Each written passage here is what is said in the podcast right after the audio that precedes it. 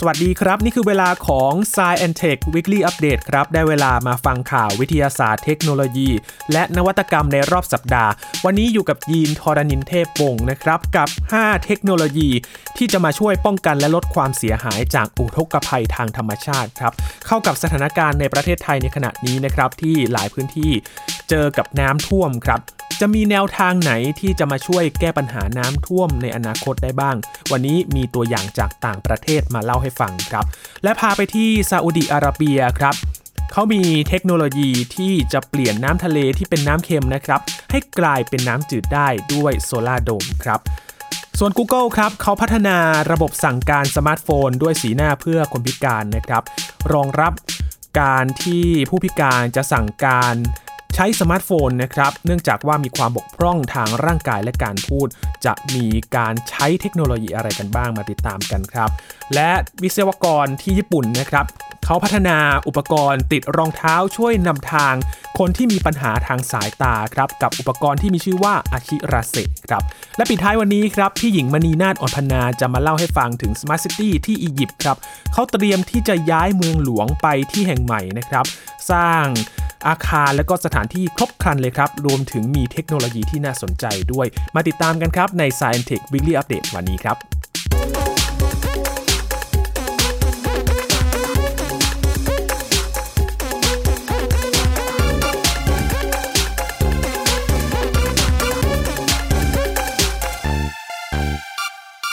หลังจากที่พายุเตี้ยนหมู่นะครับเข้ามาในพื้นที่ประเทศไทยทำให้เกิดฝนตกหนักในหลายพื้นที่ครับและผลกระทบที่ตามมานั่นก็คือน้ำท่วมน้ำป่าไหลหลากนะครับหลายจังหวัดตอนนี้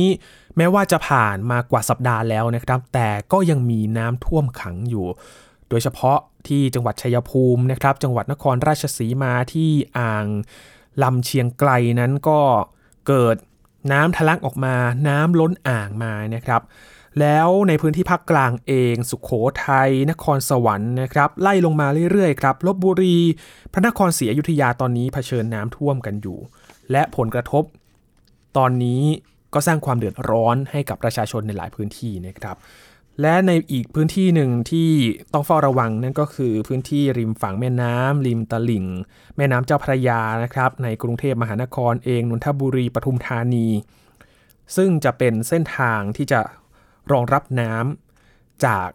ด้านบนนะครับลงมาก็ต้องเฝ้าระวังกันอยู่ด้วยครับซึ่งปัญหาน้ำท่วมในประเทศไทยก็เผชิญมาหลายรอบเหมือนกันนะครับแล้วจะมีเทคโนโลยีอะไรบ้างที่จะมาช่วยป้องกันปัญหาน้ำท่วมที่จะเกิดขึ้นในอนาคตเพื่อที่จะลดความเสียหายกันบ้างนะครับวันนี้ครับยีนำห้าเทคโนโลยีที่จะมาช่วยป้องกันลดความเสียหายจากอุทกภัยทางธรรมชาติมาเล่าให้ฟังนะครับซึ่งน้ำท่วมถือว่าเป็นภัยธรรมชาตินะครับที่สร้างความเดือดร้อนและก็สร้างความเสียหายให้กับประชาชนในหลายพื้นที่นะครับบางพื้นที่เนี่ยเผชิญปัญหาซ้ำซากมากๆเลยนะครับคนในพื้นที่เองก็อยากจะหาแนวทางนะครับให้หน่วยงานที่เกี่ยวข้องนั้นมาช่วยแก้ปัญหามีโครงการอะไรกันบ้างที่จะมาช่วยรองรับน้ำท่วมกันบ้างนะครับตัวอย่างของต่างประเทศครับเขาพยายามใช้เทคโนโลยีที่ทันสมัยเข้ามาแก้ปัญหานี้นะครับทั้งรูปแบบที่แก้ปัญหาในระดับเมืองใหญ่เลยหรือว่าป้องกันน้ำท่วมในระดับพื้นที่เล็กๆบริเวณบ้านสำนักงานต่างๆแม้ว่าในบางครั้งจะไม่สามารถช่วยได้แบบ ร้อยเปอร์เซ็นต์ นะครับแต่ก็สามารถช่วยบรรเทาความรุนแรงและก็ความเดือดร้อนของประชาชนได้นะครับเทคโนโลยีแรกที่นำมาบอกกันนั่นก็คือเลเซอร์ไรดาร์ครับมาช่วยตรวจวัดระยะความสูงของน้ำนะครับสำหรับไรดาร์นั้นสามารถสร้างภาพสะท้อนด้วยมุมมองสามมิติครับรายละเอียดการท่วมของน้ำภายในตัวเมืองประมวลผลร่วมกับภาพถ่ายทางดาวเทียมเพื่อให้เจ้าหน้าที่นั้นสามารถกำหนดพื้นที่ให้ความช่วยเหลือได้อย่างทันเวลานะครับในภาวะอุทกภัยทางธรรมชาติเพื่อที่จะรวบรวมข้อมูลและก็สั่งการไปยังหน่วยงานที่เกี่ยวข้องต่างๆเป็นสิ่งที่สำคัญนะครับเพราะฉะนั้นการใช้ไรดาร์มากำหนดพื้นที่มาดูกันว่าพื้นที่ตรงไหนเนี่ยน้ำท่วมบ้างก็จะได้เห็นข้อมูลแล้วก็ไปช่วยเหลือกันอย่างทันท่วงทีนั่นเองนะครับอีกตัวอย่างหนึ่งครับที่หลายๆคนน่าจะคุ้นเคยและก็ได้ยินกันบ่อยครั้งเลยนะครับสำหรับอุโมงค์ระบายน้ำท่วมที่กรุงโตเกียวประเทศญี่ปุ่นครับหรือว่าโตเกียว Flood Tunnels ได้รับการพูดถึงอย่างมากเลยนะครับเป็นตัวอย่างที่เห็นได้ชัดครับในการป้องกันน้ำท่วมสำหรับตัวเมืองใหญ่รัฐบาลญี่ปุ่นเขาลงทุนสร้างอุโมงค์คอนกรีตที่ลึกถึงห้าสิบเมตรนะครับความยาวกว่า หกจุดห้ากิโลเมตรด้วยกันเพื่อที่จะเป็นเส้นทางระบายน้ำใต้ดินในกรณีที่เกิดฝนตกหรือว่ามีพายุเคลื่อนที่ผ่านกรุงโตเกียวโดยปริมาณน้ำที่ถูกสูบเข้าไปเก็บในอุโมงค์ก็จะถูกกักเก็บไว้ใช้งานในฤดูแล้งแล้วก็ปล่อยลงแม่น้ำในช่วงที่พายุฝนเคลื่อนที่ผ่านนะครับสำหรับประเทศญี่ปุ่นเนี่ยเป็นพื้นที่ที่เผชิญกับพายุไต้ฝุ่นเนี่ยบ่อยครั้งเหมือนกันนะครับนี่ก็เป็นอีกหนทางนึงครับที่จะมาช่วยรับมือกับปัญหาน้ำท่วมโดยเฉพาะในเมืองหลวงอย่างกรุงโตเกียวอีกที่หนึ่งครับเป็นเทคโนโลยีสำหรับการป้องกันปัญหาน้ำท่วมนะครับก็คือเขื่อนกันน้ำชั่วคราวสำเร็จรูปครับหรือว่า Portable Self Rising Flood Dam สามารถติดตั้งแล้วก็ทำงานได้อย่างรวดเร็วเลยครับโดยอาศัยหลักการทำงานง่ายๆครับใช้น้ำเป็นตัวเพิ่มน้ำหนักกดทับให้กับ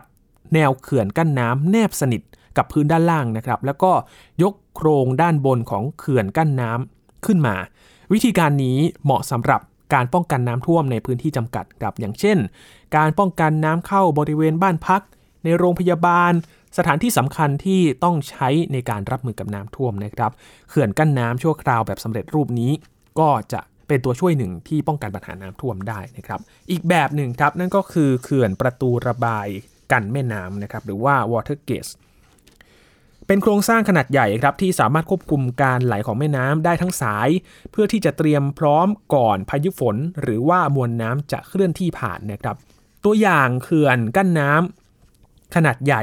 ที่สามารถป้องกันน้ำท่วมได้อย่างมีประสิทธิภาพนะครับอย่างเช่นเขื่อนประตูระบายน้ำของแม่น้ำเทมส์ที่ประเทศอังกฤษนะครับที่เขาสามารถควบคุมปริมาณน้ำได้อย่างมีประสิทธิภาพในขณะเดียวกันเองก็ไม่รบกวนเส้นทางการเดินเรือในแม่น้ำด้วยนะครับ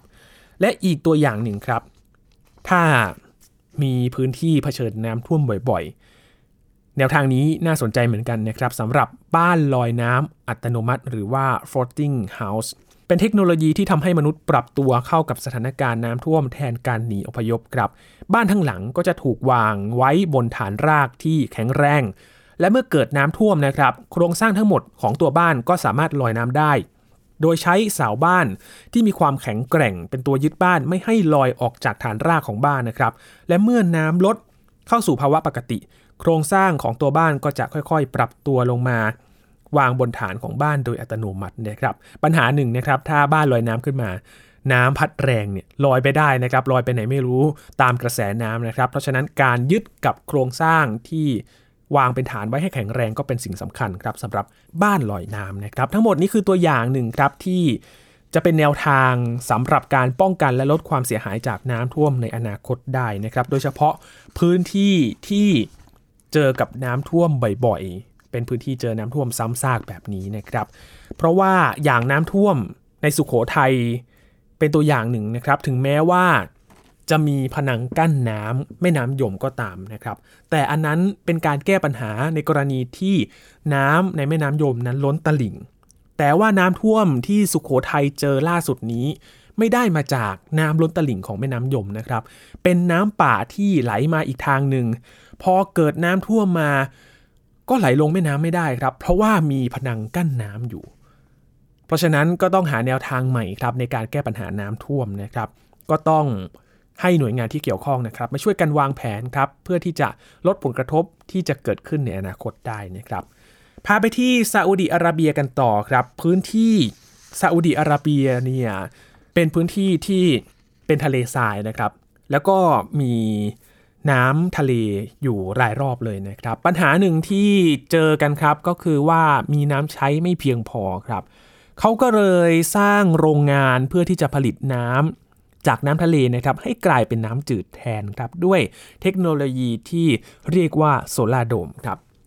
โดยโรงงานนี้นะครับเขาผลิตน้ำดื่มโดยการเปลี่ยนน้ำเค็มให้กลายเป็นน้ำจืดด้วยเทคโนโลยีโซลาร์โดมซึ่งเป็นการผลิตที่เป็นมิตรต่อสิ่งแวดล้อมด้วยครับและก็ใช้ต้นทุนในการผลิตที่ต่ำกว่าเทคโนโลยีอื่นๆด้วยเพราะเขาบอกว่าเป็นการนำเอาพลังงานแสงอาทิตย์มาช่วยในการผลิตโรงงานก็ตั้งอยู่ที่เมืองนีออมนะครับของซาอุดิอาระเบีย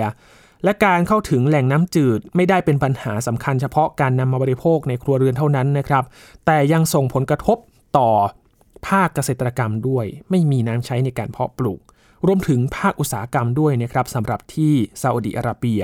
และปัญหานี้เป็นสิ่งที่ต้องได้รับการแก้ไขอย่างเร่งด่วนครับไม่ใช่แค่ในซาอุดิอาระเบียเท่านั้นนะครับยังเป็นปัญหาที่เกิดขึ้นในหลายพื้นที่ทั่วโลกด้วยที่เขาพยายามจะเอาเทคโนโลยีใหม่ๆมา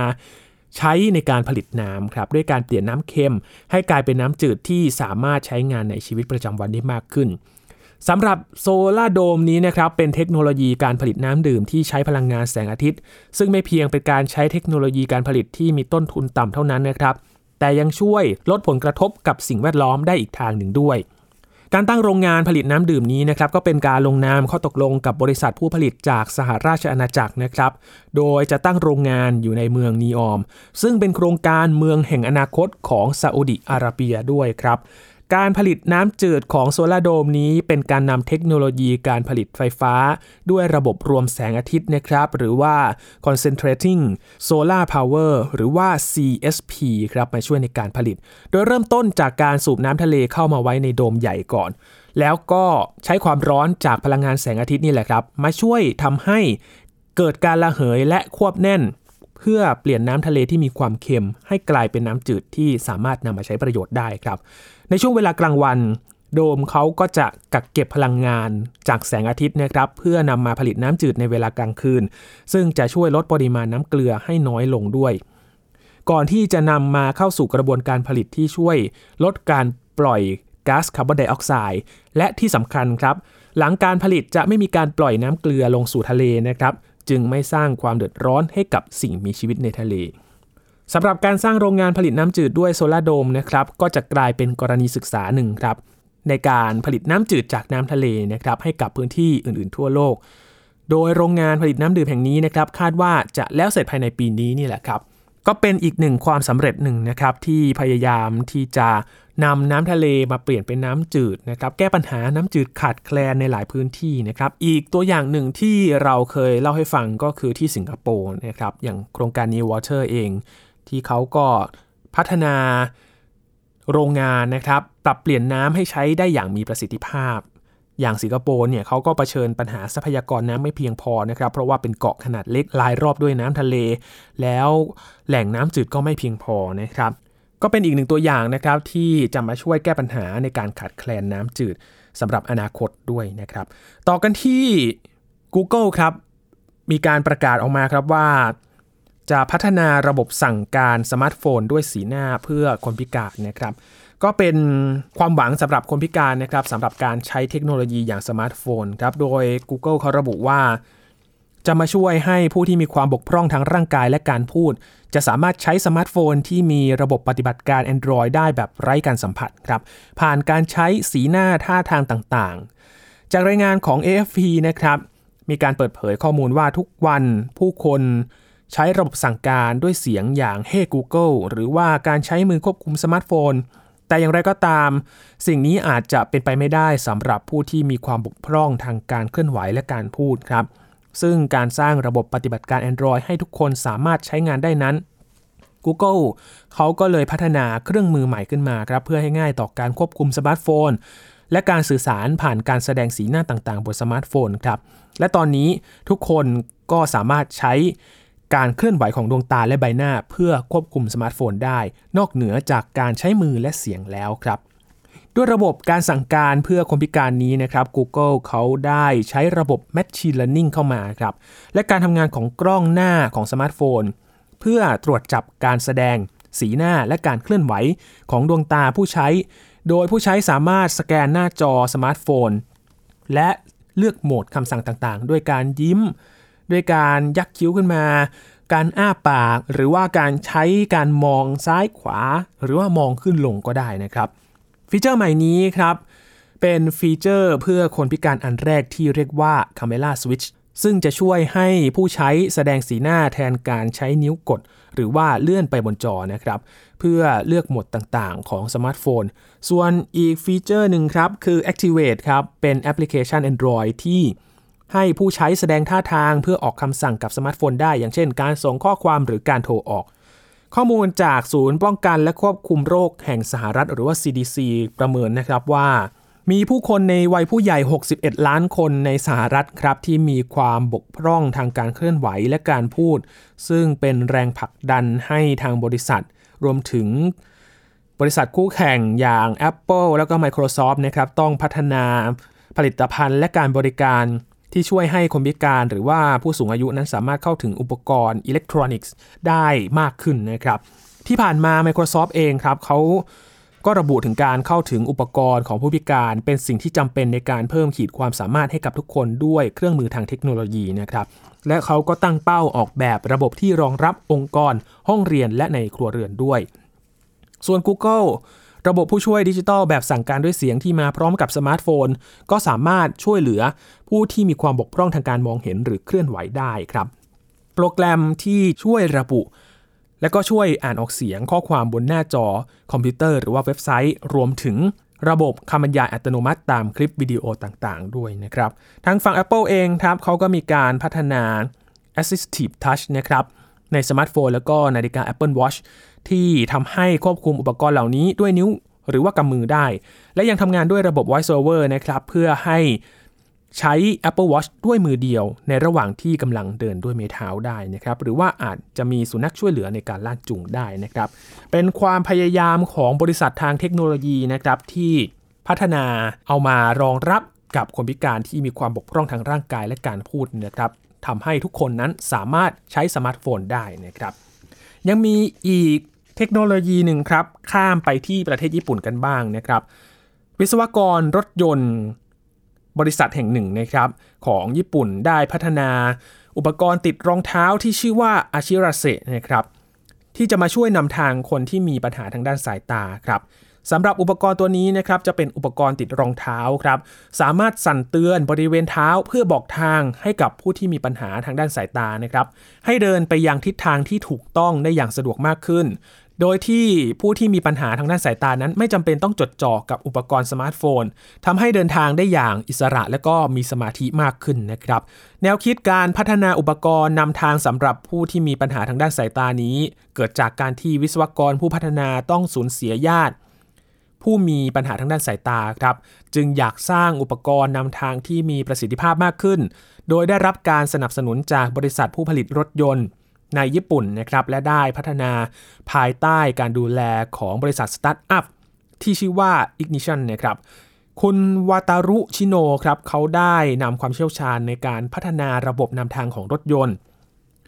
มาช่วยในการพัฒนาอุปกรณ์นำทางเพื่อช่วยเหลือคนพิการครับต่อยอดกลายเป็นอาชิอาเซะ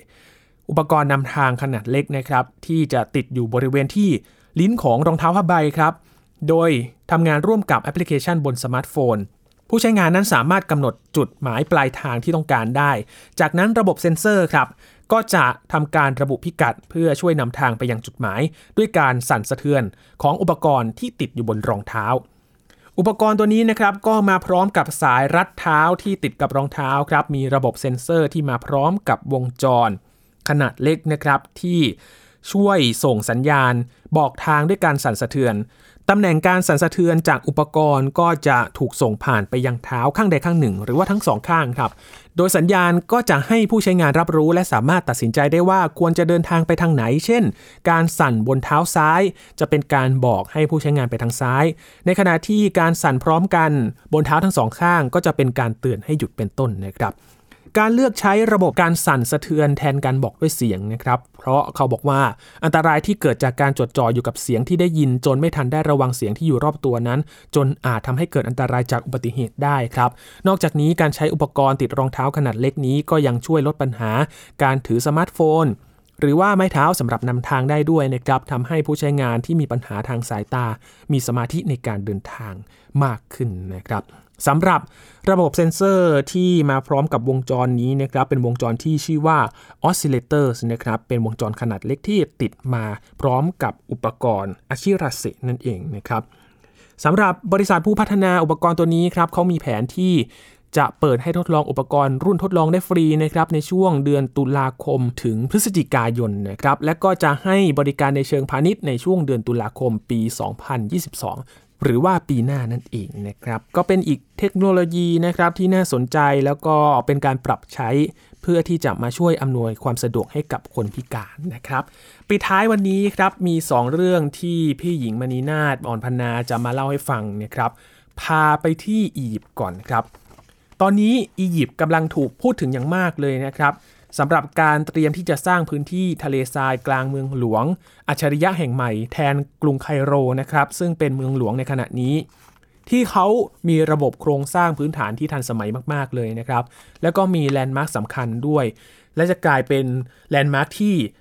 สำคัญที่สุดในภูมิภาคนี้เลยนะครับคาดว่าใช้เงินลงทุนเบื้องต้น ห้าหมื่นแปดพัน ล้านเหรียญสหรัฐแต่อีกด้านหนึ่งนะครับก็มีความกังวลเรื่องของกรณีการลงทุนด้วยเม็ดเงินมหาศาลแบบนี้นะครับจะมีปัญหาเรื่องของเศรษฐกิจหรือว่าความคุ้มค่าหรือเปล่าพี่หญิงมณีนาฏ อมพนาจะมาเล่าให้ฟังครับ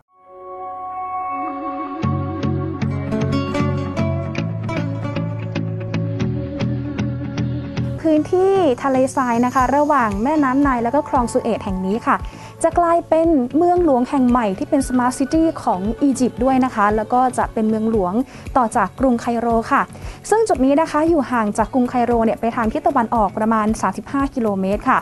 มีขนาดพื้นที่เนี่ยใหญ่ๆพอเท่ากับสิงคโปร์นะคะอยู่ที่ประมาณเจ็ดร้อยตารางกิโลเมตรทีเดียวค่ะเพราะว่าเมืองนี้เองนะคะตั้งใจเลยว่าจะเป็นการตั้งที่ทำงานของรัฐบาลใหม่นะคะรวมไปถึงในเรื่องของการเตรียมระบบโครงสร้างพื้นฐานแบบสมาร์ทซิตี้ค่ะที่สำคัญก็คือจุดนี้แหละค่ะจะมีการรองรับประชาชนที่มาอาศัยในพื้นที่เพิ่มขึ้นอีกหกล้านห้าแสนคนทีเดียวค่ะโอ้โหแค่ฟังดูแค่นี้ก็รู้สึกตื่นเต้นแล้วก็ Amazing มากๆเลยนะคะที่สำคัญค่ะมีรายงานนะคะว่าตอนนี้ทางรัฐบาลของอียิปต์เองก็มีการเซ็นสัญญาหลายๆฉบับเลยค่ะเพื่อที่จะปรับปรุงพื้นที่แห่งนี้ให้เป็นพื้นที่ทางเศรษฐกิจแห่งใหม่ที่มีมูลค่าสูงถึงแปดร้อยสามสิบสี่ล้านดอลลาร์สหรัฐด้วยค่ะ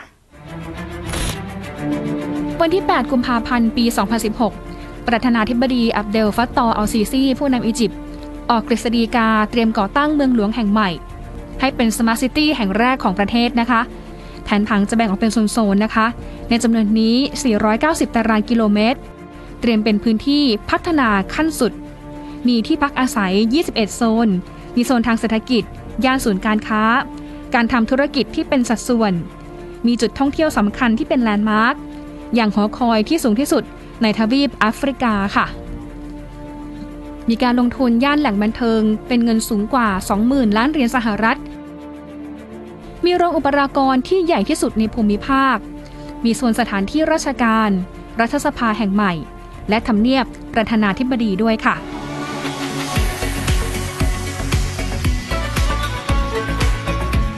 ขณะที่สวนสาธารณะนั้นมีการระบุนะคะว่าจะมีขนาดที่ใหญ่กว่าเซ็นทรัลพาร์คในมหานครนิวยอร์กมีสนามบินนานาชาติที่หรูหราโอ้อาทันสมัยไฮเทคขนาดใหญ่ของประเทศถนนหลักๆจะมีระยะทางรวมกว่าหกร้อยห้าสิบกิโลเมตรมีความกว้าง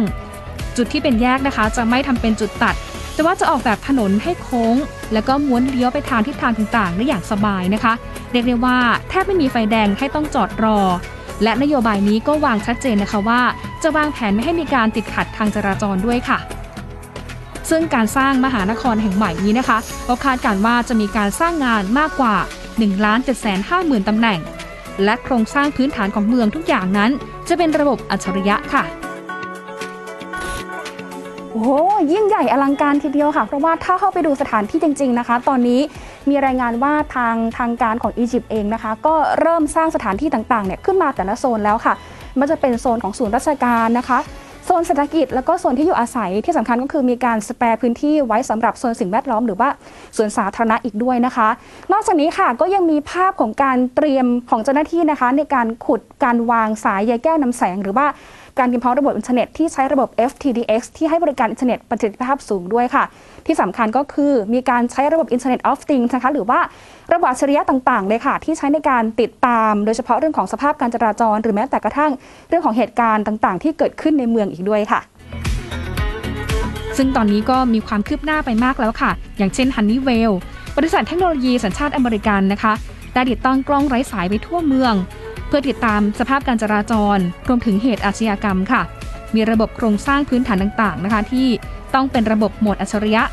มีศูนย์กลางระบบการทำธุรกรรมทางการเงินเป็นหลักและเป็นแบบดิจิทัลมีการวางแผนรถไฟฟ้าเส้นทางตรงเชื่อมระหว่างเมืองหลวงเก่าและเมืองหลวงใหม่ รวมถึงมีฟาร์มโซลาร์เซลล์ขนาดใหญ่นะคะและมีศูนย์กลางการใช้ระบบพลังงานหมุนเวียนด้วยค่ะสาเหตุที่สร้างเมืองหลวงใหม่นะคะเพราะว่ากรุงไคโรเมืองหลวงในปัจจุบันนั้นเผชิญกับความแออัดเต็มไปด้วยมลพิษและคาดว่าจะมีประชากรเพิ่มขึ้นเป็นสองเท่าภายในปีสองพันห้าสิบสูงถึงสี่สิบล้านคนค่ะ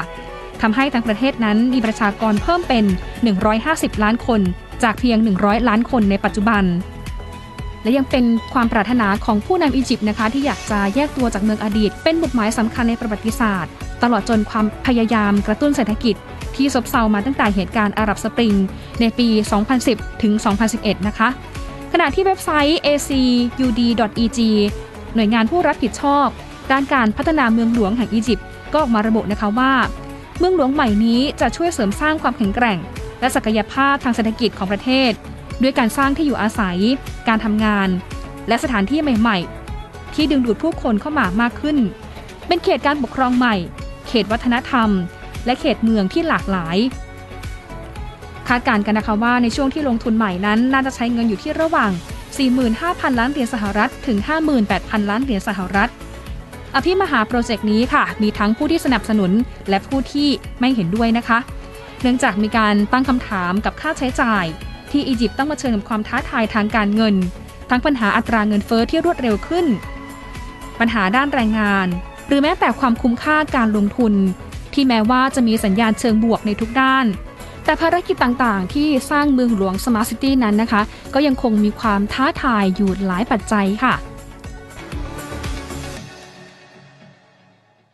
ทั้งหมดนี้คือ Science and Tech Weekly Update ในสัปดาห์นี้นะครับคุณผู้ฟังติดตามรายการกันได้ที่ ดับเบิลยู ดับเบิลยู ดับเบิลยู ดอท ไทย พี บี เอส พอดแคสต์ ดอท คอม ครับรวมถึงพอดแคสต์ช่องทางต่างๆที่คุณกำลังรับฟังเราอยู่นะครับอัปเดตเรื่องวิทยาศาสตร์เทคโนโลยีและนวัตกรรมกับเราได้ที่นี่ทุกที่ทุกเวลาเลยนะครับช่วงนี้ยีนทรณินเทพวงศ์ขอบพระคุณทุกท่านสำหรับการติดตามรับฟังนะครับลาไปก่อนครับสวัสดีครับ